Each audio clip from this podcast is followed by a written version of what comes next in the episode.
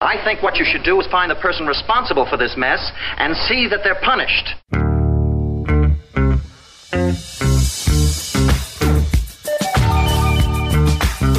It's Mantz and Mitchell on the weekend with Gary Mantz, Suzanne Mitchell. A double shot of good conversation with great guests to power up your day. Mantz and Mitchell, you're on the air. Thank you, Eric Kramer. Hi, everybody. I'm Gary Mantz. I'm Suzanne Mitchell. Together, we are Mantz and Mitchell in your ears for the hour. Glad to be there and glad to be of a Saturday working once again with tall guy Nathan. Nathan Miller is our producer. He's at the board. Hello, Nathan. Good morning, and Gary and Suzanne. And normally I'd come on and say something, but there's so much going on this week and all worlds and all news. What do you want to know about? Uh, your shirt. I still have hopes. Uh, you know, Mariners. we're not Yep. out yet. Tuesday was devastating. It gave me nightmares when I went to Aw. sleep, and but you know, it's a series, and baseball. There's no time limit. It's just getting to the end. So There's we no can time still limit. And win. it goes on forever. we can still win three games in a row against Yes. the almighty Houston Astros. You could. So, are they could. playing the next three games in Lourdes? I'm pretty sure everybody in entire Western Washington or Pacific Northwest is going to be putting a shoe on their head. Uh, what is that about, anyway? So on last week on Saturday's game against the Blue Jays, they were down. I can't remember. It was like seven two, or they were down by a lot of runs. And one of the fans decided, well, we need all the help we can get. I'm gonna put a shoe on my head, my head as a rally cap. And the whole point of rally cap is to wear a hat in the silliest, most unconventional way possible, as like a superstition uh, to help your team get more hits and come from behind. So the fan did that, and they became uh, like a historic comeback. Is like six runs. They came back late in the game and beat the Blue Jays, so they could advance to the divisional series. And that's how the rally shoe came to be. The rally shoe. Now, anthropologists of my acquaintance would call that magical thinking. there, who knows? That may crop up in our conversation today, Nathan. But best of luck to the Mariners. As I've been saying, I'd love for them to be the Cinderella team. And uh, the Astros have something to say about that. And in the National League, I, I note that the Philadelphia Phillies, who had they've been blowing hot and cold, but at this point in the year, just the right time. They're hotter than a two dollar pistol. They are definitely coming from behind and beating those Braves, and even the Padres. They're up two to one against the Dodgers. With their what 111 wins during the regular season. Yeah. Now, have you ever heard of a team, for example, that's won even more than that, but didn't go to the World Series? It seems like there was one. Do we have that- to keep bringing up the negative news about them? Come on, positive thinking here, Gary. We do need that. I lived through that. Uh, 116 wins, and you don't go to the World Series, Come or even out of the division series for that matter. I mean, they were out in the first round. It's you know it just shows you that having all those wins during the regular season gets you to that that point where the energy spikes or it should be if you're going to succeed and it doesn't always work out you can play great in april doesn't mean the same applies in october Mm-hmm. So Enough we'll see what baseball. happens. We're going to talk baseball next week. That's why I'm into hoping that the Mariners can- baseball All right. That's right. Next week we have Kirk McKnight coming on. It, he's about all the sports. He's a magnificent guy, and we'll be talking to him next week. And we'll take this up. Now we're going to take a turn toward the spiritual, the metaphysical, and we are pointing our faces east when we talk to Ramananda John East to uh, New Jersey. John, John Yes. Welshons, Ramananda John Welshons, is the author of at least three books When Prayers Aren't Answered, Awakening from Grief, and One Soul, One Love, One Heart The Sacred Path to Healing All Relationships. A much sought after speaker who offers lectures and workshops on terminal illness, grief, and other topics. He has been helping people deal with dramatic life change and loss. He lives in New Jersey and his website is johnwelshons.com. And we are welcoming our friend from New Jersey here for the 13th visit to Mantz and Mitchell. So, welcome, John Welshons. Good to have you with us today. Well, it's great to be with both of you. It's always a delight. Thank you.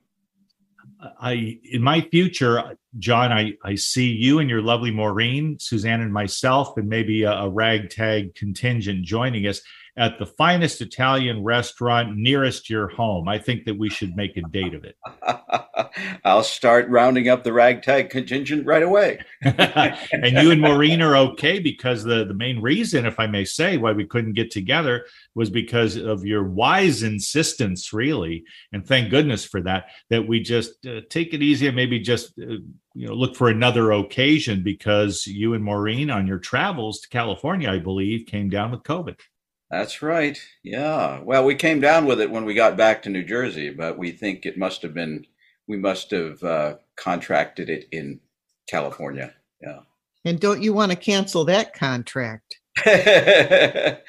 well, you know, uh, it, I, we're fortunate to say for Maureen, it was pretty mild. For me, it was, I, I wouldn't call it mild, but I've had many flus that were worse. It just was a little uncomfortable and mostly a lot of fatigue and yes. you know body aches and fever and so mm-hmm. on. So, but I'm back feeling Thank great goodness. now. Yeah, good. And you look good, good too. Good, this good. this is excellent. Well, we have a lot that we want to talk to you about today. How's New Jersey? How's New Jersey? At the moment, it's quite beautiful. And um, as is often the case, I think, when we talk, because it's usually around this time of year, the fall colors are starting to manifest. And um, last weekend we were up in New England, and the fall colors there were just extraordinary, the best I've ever seen. So um, New Jersey is is New Jersey.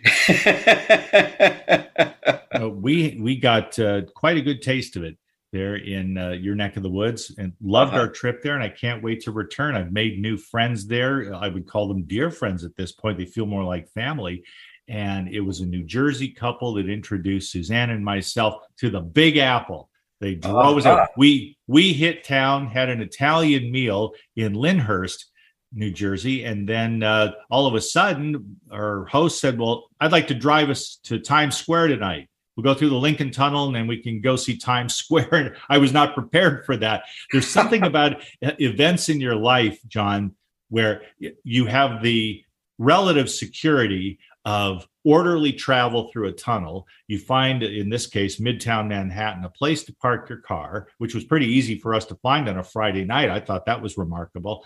And then you're walking your way downstairs and you open this solid door. And as soon as you open to what is outside. It's like it reminds me of dorothy and the wizard of oz where everything was in black and white and then all of a sudden she steps into this world of magnificent color and wonder. And that's what it was like for me like oh my god i am now in the big apple and you enter it and then you're into the flow the swim of this vast tide of life. Yeah yeah. It's an amazing place as you found out. This was your first time to visit new york city First time we went in three times, Times Square on a Friday night there, and uh, I was just stunned. But what, I, you really can't be prepared until you've experienced it. It becomes a singular event when you just step into all of that, all yeah. of that energy, all of that intensity.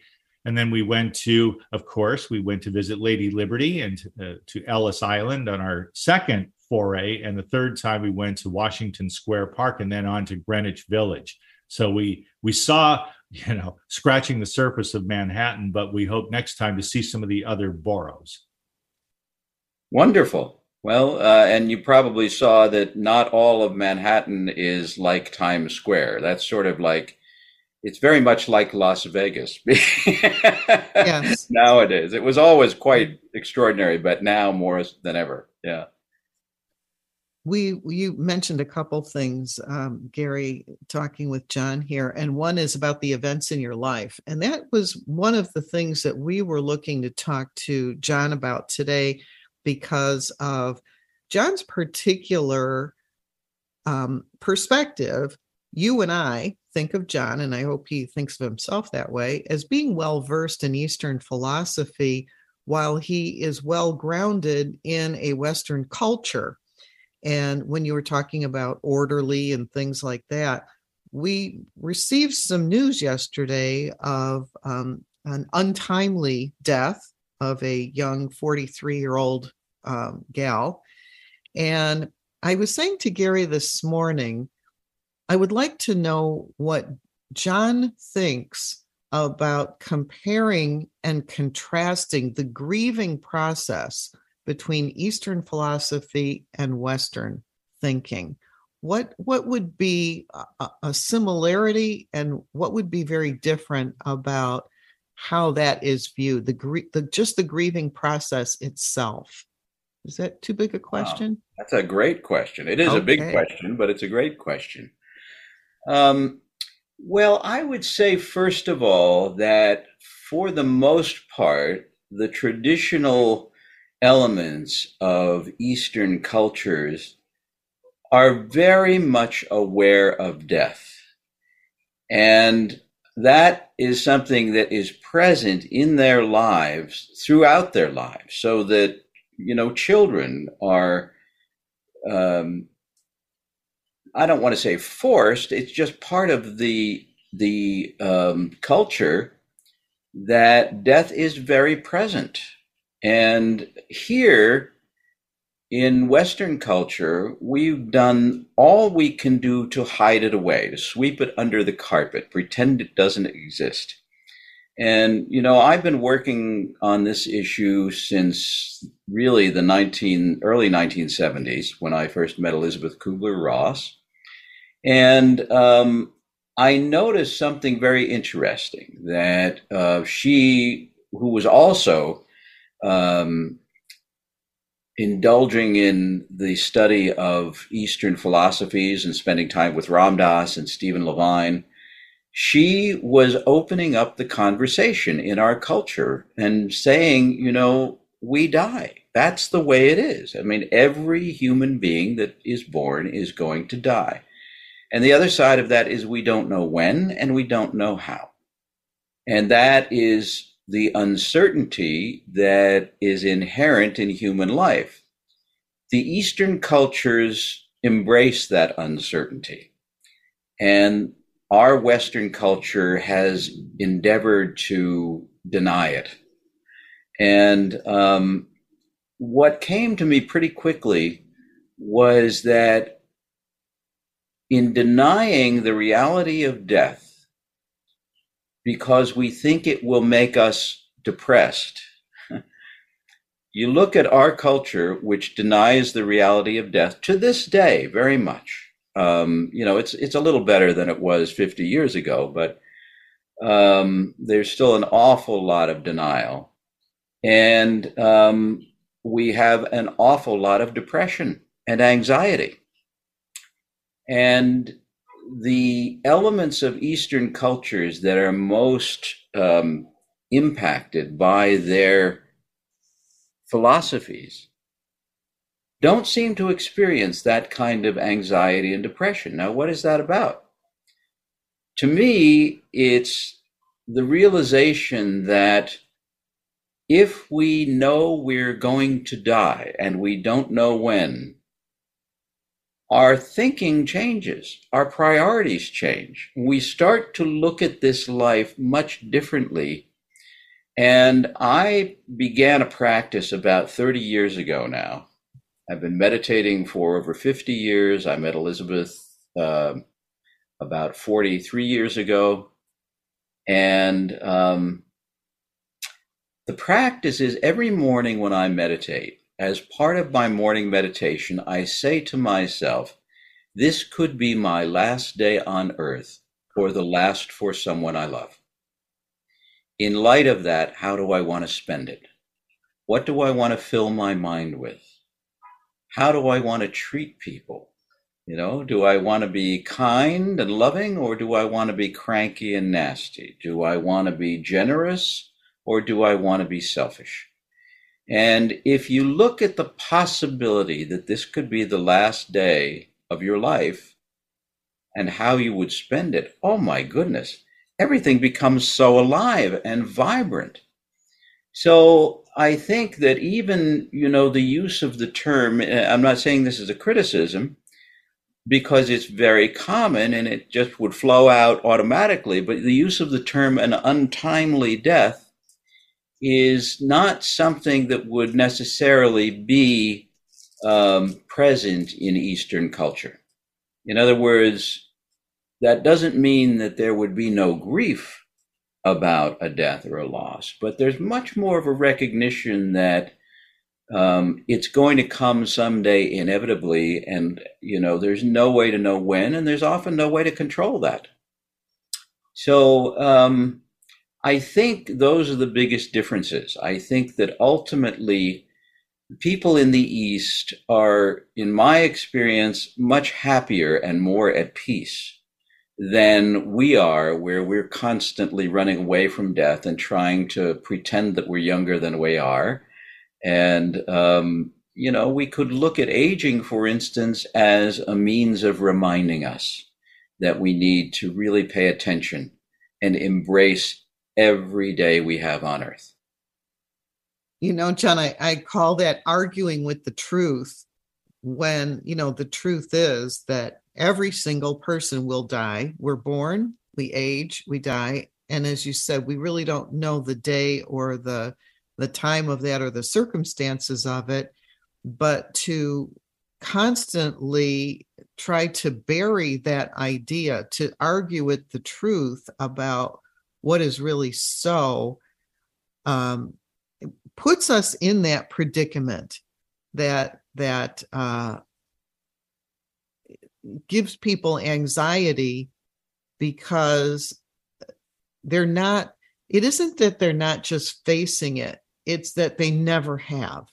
That in our culture where people somehow i don't know what happens to them but they they never you know think about that it would it would seem to me it would be healthier to to make that part of of our culture. I can remember I was only about nine years old when my grandmother passed away, and the whole family went to her funeral and and you know I was under 10 years old and I, I looked at her in the casket and she looked somewhat like my grandmother only she wasn't walking around and talking to me she was just in a casket there there was almost uh, i didn't have all of the adult stuff attached to her death. I was able to just look at her being in that casket and wondering, you know, what was going to happen next and where were we going to go and you know the cemetery and and and everything all the events around there i was looking at a little bit more objectively. But having grown up in this this um, place where you don't talk about it, you don't think about it, you don't plan for it, is is doesn't prepare uh, children and then adults for what is so natural. And, and if you're young enough, you can actually be informed and educated in a way that it doesn't freak you out. Right. Exactly. Yeah. And um, I mean, I remember looking back on my life, and although I had the unusual experience of being almost dying when I was three years old, I had polio. And uh, the doctors had said there was nothing they could do, that my parents needed to acclimate themselves to the reality that I was going to die.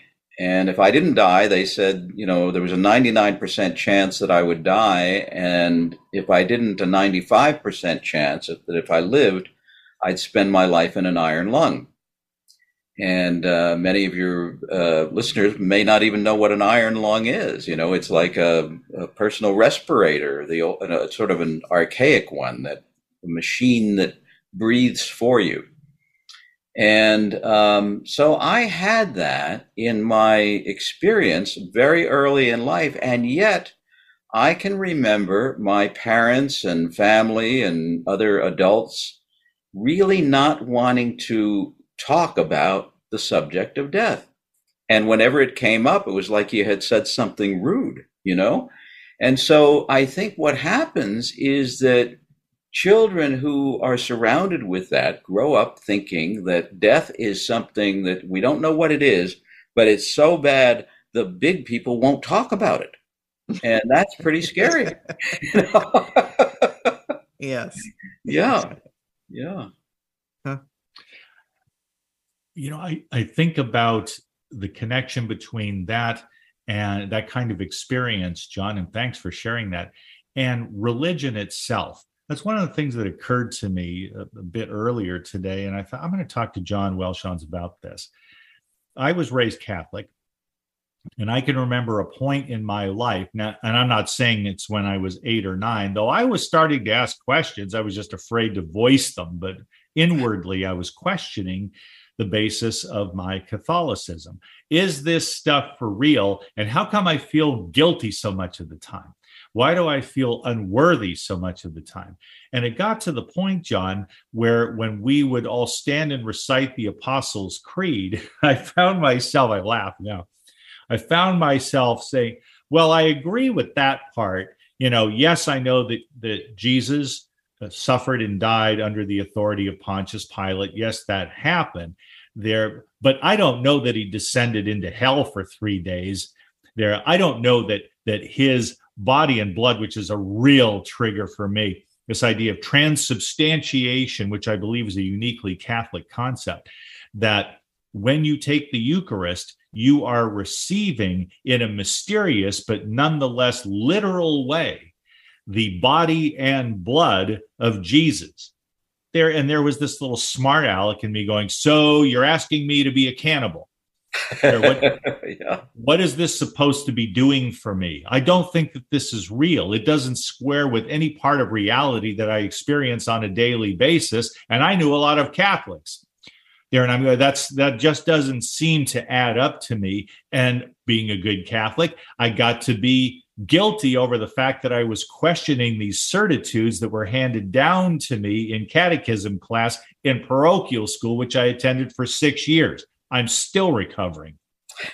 And so there are many many other people i have met who either abandoned religion whether in the organized form or simply had a different philosophy. Maybe they even became agnostics or atheists, or they changed religions. But the key point for me was and is that you reach a point in life, if you are mature enough, if you are aware enough, you get to choose your own beliefs and then watch them, if you're alert, become operative in your life.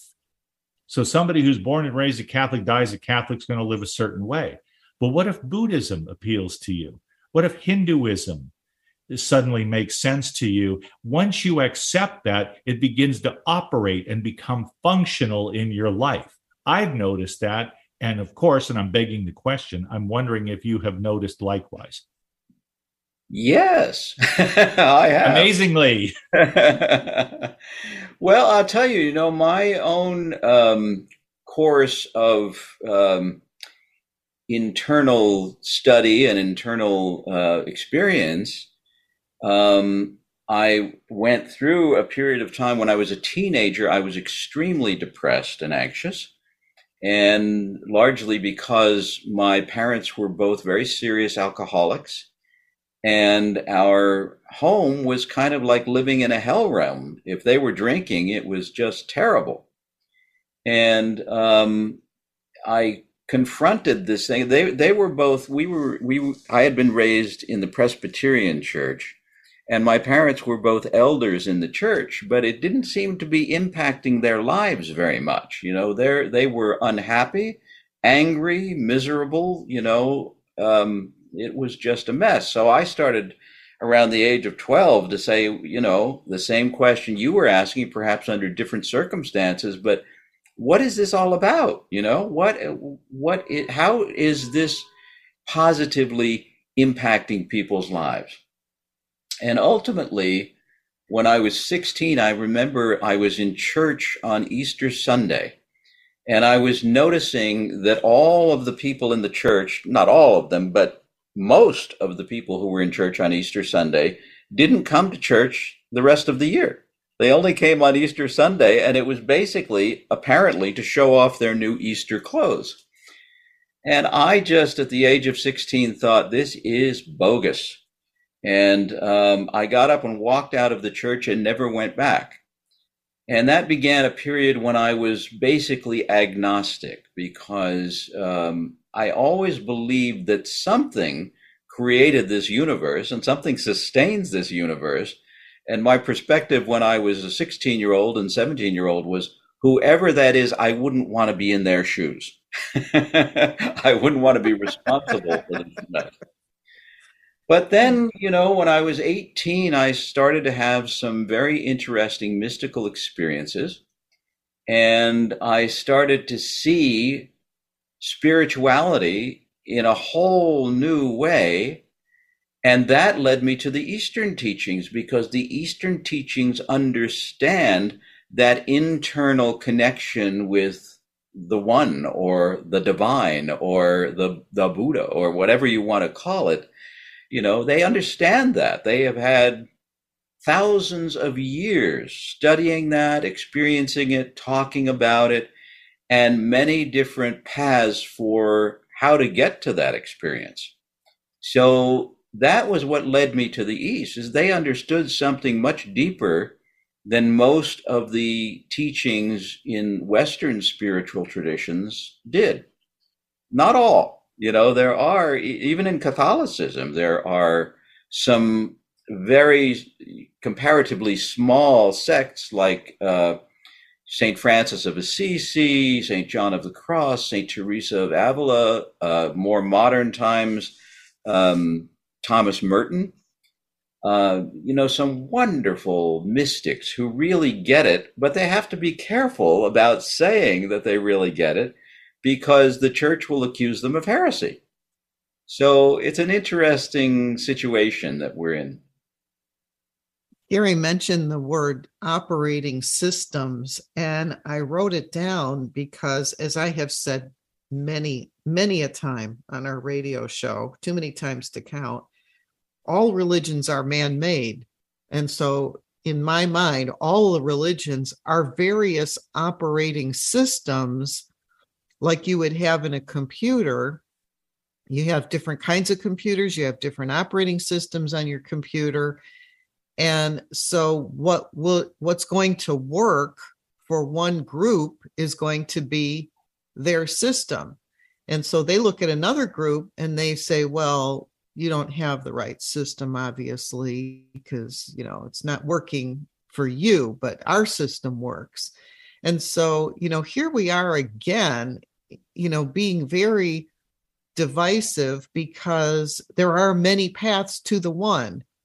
But in those many paths, people like the like all the flavors of ice cream, it, it's like you have the one that works for you, mint chocolate chip, but but somebody else likes strawberry.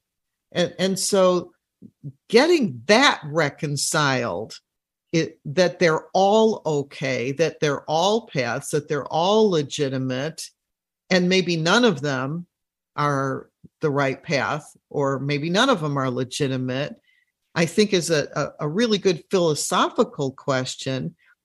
And what I was saying to Gary earlier was that, um, in fact, I, I'm not even sure it was this morning, but people need to have their their their philosophical spiritual ideas validated to create the community to know that they're okay. Otherwise if you start questioning your beliefs and you're out on that skinny branch by yourself that's a very lonely place to be. So i think we congregate in these operating systems and reinforce one another well we got the right flavor here. We, we you know we've got rocky road here or or whatever the you know peach flavored ice cream we've got the right one so that people can kind of feel safe together in their beliefs. It's it's hard to be uh really alone because you know ultimately we're not but it has that appearance living on earth is that we're by ourselves. I, I, there was a lot there to unpack john. You just talk about whatever you want to talk about. That was beautiful and you know well a couple of things came into my mind while you were talking suzanne. The first one is something that Thich Nhat Hanh said, wonderful uh, Zen Buddhist uh, monk and teacher who died last year. Um, he said, uh, basically, I may not quote this exactly, but we come into form in order to o- overcome our sense of separateness. Mm. In other words, our purpose here on earth is, in his view, to overcome that sense of aloneness and to start to realize that everything is connected, not just human beings, but we're connected to the earth, and the earth is connected to the universe. And we really should take better care of all of that. So, you know, that's one thing. And I think that um, I was looking at this actually when I wrote When Prayers Aren't Answered. I was looking a lot at the what it is that creates this this dynamic in religious groups and you know i guess for semantic purposes we can make a distinction between religion and spirituality um, but in religious groups um, i remember one of the things that came to me when i was back in the early 70s a student of comparative religions at the university of south florida in tampa and then later when I was in graduate school at Florida State in Tallahassee, um, the recognition that almost all religious groups think that they are the only way. Yes. yes. Is what you were talking about. Yes. And I came to the conclusion, not a conclusion, but my, my intuitive sense about that is that because being a human being living on earth is so complex and confusing and can be so lonely, as you pointed out. Um, and we want to have a certainty, some kind of certainty that we know what we're doing is the right thing. And I think what happens in religious groups, happens in political groups too, but in religious groups, it's um, the sense that if we all get together and agree that we're right and everybody else is wrong, as long as there are a lot of us, we'll feel more comfortable, you know? And I just think that's very, very interesting when you watch how groups start to form around one single spiritual principle or religious principle. Um, you know, and then they start fighting amongst themselves. You know, I'm thinking, I always remember when I'm talking about recovering Catholics, Gary, I always remember when I was growing up as a Protestant, you know, we were taught that the Catholics were going to hell because they didn't really understand Christianity properly. And they you know had this pope and all. And and you know it's everybody needs somebody to look down on unfortunately. And that's really if we could see that one of the teachings the, the most precious teachings that runs throughout every spiritual tradition is that at some level the embrace, either through love or through understanding, that we are all one, that we are our brothers and sisters' keeper. Um, the Dalai Lama likes to say his religion is loving kindness. That's a nice religion, you know, kind of a fun religion. Uh, but other religions say, no, I have the only way, and if you don't embrace it the way I embrace it, then uh, you're wrong and you're going to hell. I'm sorry. I have relatives who believe that about me. so, um, you know, it's a it's a fascinating thing. But I think um, if we look at our religious practice, if we go to the depths of what the religions teach, we'll see that it's all very much the same. They teach love, they teach kindness, they teach generosity, and, um, you know, one last thing I'll say is that one of the interesting things to me about Buddhism is that the arguments between different sects of Buddhism are minimal to non existent, meaning that, like the Dalai Lama, loves to meet with people from other Buddhist traditions because he's always fascinated to know what it is they do differently than what he does and why. And he doesn't judge it. He just he finds it fascinating. On that, let's take a break.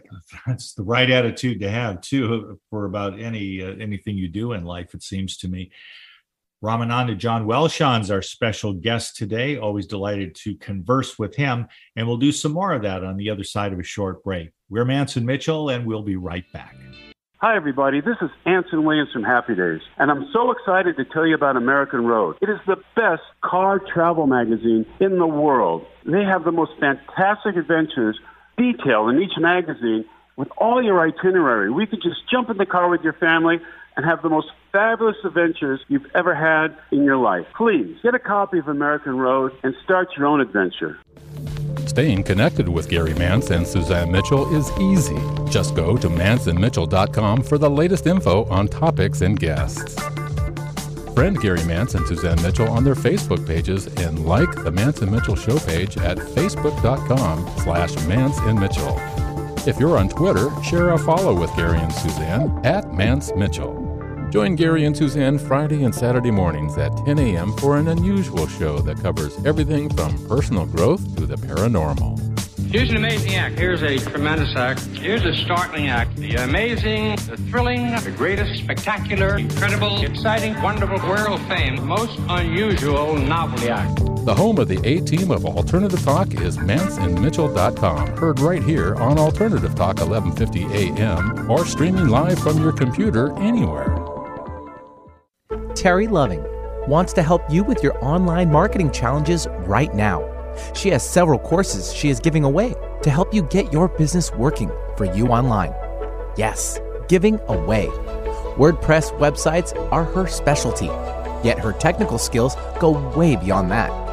Check out her blog at terryloving.com or email her directly at terry at terryloving.com. That's terry at terryloving.com. On Friday, Mantz and Mitchell welcomed Garnet Scholhauser to join us for a little metaphysical Q&A from across the border to the north. On Saturday, Kirk McKnight takes us out to the ball game as we discuss baseball announcers, baseball parks, and baseball teams. October Madness rules. Bringing you fascinating talk since 2007. We are Mantz and Mitchell, Friday and Saturday mornings at 10 on Alternative Talk AM 1150.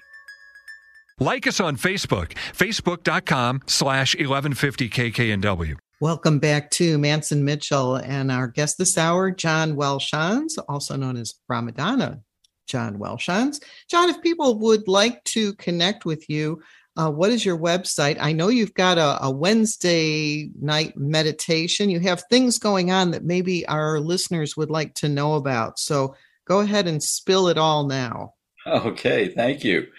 Um, well, the website is www.onesoulonelove.com, all spelled out, or they can use my name. It'll get to the same place www.johnwelshons.com. That's J O H N W E L S H O N S.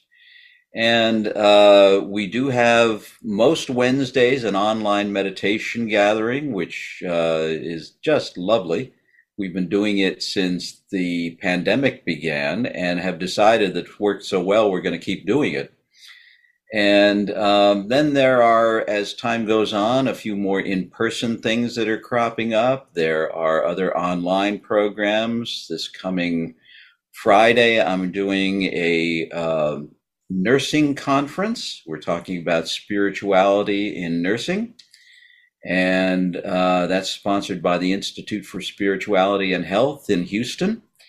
And then I'm the following week, I'm starting a two week Awakening from Grief class, which is based on my book of the same title. And uh, that's going to be held in Montclair, New Jersey. So that one is in person. If you're in northern New Jersey or would like to come visit, you're most welcome. And then we'll probably do something like that in the first part of the new year, uh, but online. So uh, we've got new things coming up all the time. They're listed on the website www.johnwelshons.com. And uh, also, my books are available from the online booksellers. There's uh, Awakening from Grief, When Prayers Aren't Answered, and One Soul, One Love, One Heart. So, Thank uh, you, John. yeah. Thank Very you. well said. Uh, I know that we get into the depths with, with John Welshons when we do the marketing piece and finish it 45 minutes into the hour. I'm telling you, we get into some stuff. Absolutely. I'd like to go back for a moment, John, to the song we played as the drop, pretty much in your honor, really. When we Uh. came back, Within You, Without You, George Harrison's inspired song for the Sgt. Pepper album. What I discovered only in recent years is that George, in learning the sitar and achieving a, a great proficiency, if not the virtuosity of uh, Ravi Shankar, learning from that very famous gentleman how to play it there and, and how to achieve nuance. And yet, when he chose Within You, Without You as his song to include on Sgt. Pepper, what was allowed by the uh, dynamic combination of Lennon and McCartney, uh, they saved him that space on the album and he put Within You, Without You in there he played that song deliberately at a slower pace than you might expect if you were in India listening to that. And the reason or the reasoning behind it, I found out, was that George felt that if he played it faster, that it would be too jarring to a Western audience. Nobody at that time was used to any of these sound. What is this? You know, what's coming? It sounds like it's from some weird Eastern place like India but he played it slowly so that gradually people would begin to appreciate the kind of sounds coming from that part of the world. I thought that was genius as a decision. It was just great. And I love the song. But it puts me in mind of all the times when in, in an individual's life, you travel abroad or someone comes to you and they make an impression on you, and it becomes a case of when cultures collide so, for someone like you, raised Presbyterian and then having deep questions about that, troubled by the implications of your faith as it was presented to you and as you saw it being practiced or not, you go to another part of the world, you encounter that, and something clicks. And then suddenly you feel like you have found home in a fundamental way. It's always kind of miraculous to me that in this big world, cultures collide and yet they intermarry to whatever extent. There was a book about uh, when Buddhism first became popular in America. Of course, it was around before then, but it became more sensational, if you will, in the 1950s and 1960s. And the book chronicling this movement was called When the Swans Came to the Lake. These influences find us, and it's thrilling, but at the same time, John, don't you find it perplexing?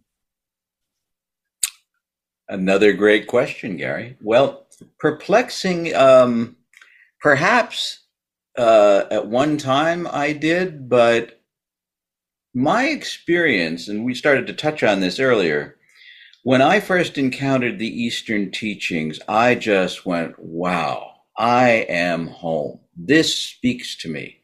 This explains my experience. This explains life in a way that Western philosophies and religious paths never did. And, um, you know, I think that every single one of us has not just the ability, but an inner mechanism that recognizes truth, that recognizes reality. Um, it's one of the reasons that I think, you know, in Christianity, that wonderful line, you shall know the truth and the truth shall set you free if what you're embracing at truth as truth isn't setting you free, um, it probably isn't. and um, you know, I think that spiritual truth helps us to expand and grow more fully into who we already are. And I think that the main thing that I've gotten from these teachings is that we are much more expansive, magnificent, enormous beings than we ever were allowed to think because we grew up in traditions that again you as you pointed out Gary made us feel guilty and small and sh- full of shame and to me, at this point, I think guilt and shame are the farthest states from our inner divine nature. And when we're living in guilt and shame, we're really lost.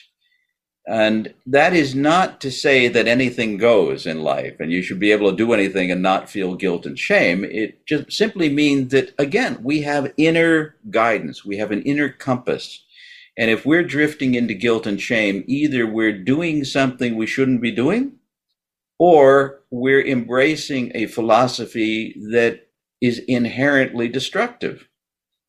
So, um, yeah, I think the the the cross currents of Eastern and Western energies and uh, experience now are so beautiful in the sense that I think as one of my teachers, Meher Baba, said, the West has been dealing with an overabundance of materiality. And the East actually had been dealing with an overabundance of spirituality. And he was teaching in the 1940s and 50s and 60s that what was really being birthed in the 60s and hopefully going forward was an intermarriage of the two cultures so that we could embrace more of the Eastern perception of spirituality, and the Easterners could embrace our technological achievements and scientific achievements and things that could actually make life better. So that's, you know, it is an interesting and paradoxical blending but he was actually talking, Meher Baba was actually talking about an intermarriage of the cultures, not just individuals. I love the idea of the intermarriage of cultures, particularly at a time when, unfortunately, some of the loudest voices in the room are claiming that we are at heart and originally a Judeo Christian, emphasis on the Christian, nation that that is our foundation. And yet the founding fathers repeatedly said that is not true. Yeah. Yeah. Well, um, you know, that old saying, those who do not learn history are destined to repeat it. And somebody else a few years ago said, those who do not learn who, those who do learn history are condemned to to watch those who don't learn history repeat it. you know, isn't that the truth? Gary and I went to uh, Colonial Williamsburg, always a, a, a great visit. And I get the magazine that they put out, Trends and Traditions. And I always find wonderful articles in there about the founding of the country. And I juxtapose that with what is happening today and and so while there's a, a certain segment of people that you know want to somehow return to the 1770s um, the the idea that their thinking was not the way we are thinking in 2022 and there is an evolution and you have to appreciate the evolution of the thinking the evolution of the country where we are today and and and look at the founding and respect the founding for sure and not get too far from that. But all the interpretations that have gone on have kind of put it askew from where it started. And i i do find that interesting. And i i like going back to the roots every once in a while and and hearing about what they were really saying and what they were really thinking and the, the points that they were arguing about as they were setting up this democracy. It's very interesting. And then when I, when i hear what i suspect are people who have no idea what's in the constitution or the bill of rights and i just kind of slap my forehead and i think you know i wish they were better educated. Just know more, be better informed. And I would say this, you know, that um, spirituality has been the central focal point of my life for about 55 years now, since I was 18. And, um, you know, I have from a very early age realized the brilliant genius of the idea of absolute separation of church and state. Because what we were talking about earlier in terms of the uh, what we might call um, the self righteousness that creeps into religious organizations and makes people think they have the only way and they have to impose it on other people. Why? You know, why? This is a country that was founded on the idea of allowing individual liberty, and that includes in religious practice.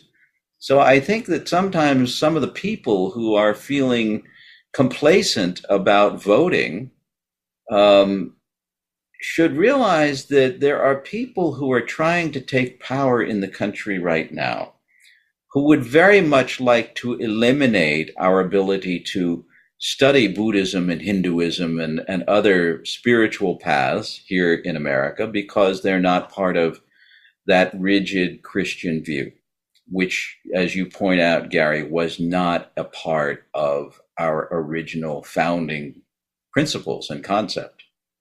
So, um, yeah, I think it's an important issue for people to reflect on and decide what kind of country they want to live in. And I hope they do. I, I mean, we always talk about getting out the vote and getting out the vote. Um, you know, we've got yet another election coming up, and highly divisive and all kinds of uh, spitting at each other from various sides. I, I think people do need to think about things and make an informed decision, not just a knee jerk reaction. And, you know, living in Florida here, it seems like there's a lot of knee jerk reaction as opposed to a lot of informed decision making. And yeah they'll they'll have to live with the consequences of that. And that's something I think that that we've lost to a large degree. The more technologically advanced the culture becomes, and the more fast-paced the society is, the less we're able to think about the consequences of our actions or our non-actions. You know, what's the long-term result of this going to be? That's something that people might really spend some time reflecting on. What I noticed because uh, we have 800 cable channels, and I'm not sure that there is enough worthwhile information to take up that much space. There's endless transmission of information, and how ironic it is, bitterly so, that this is our communications landscape today, particularly in the cable universe. And yet, in schools, if the wrong people, in my opinion, are running the show or on the school board, they go after the books. When people want to impose a point of view, they go after the books. That's as old as the hills. Yeah. Yeah.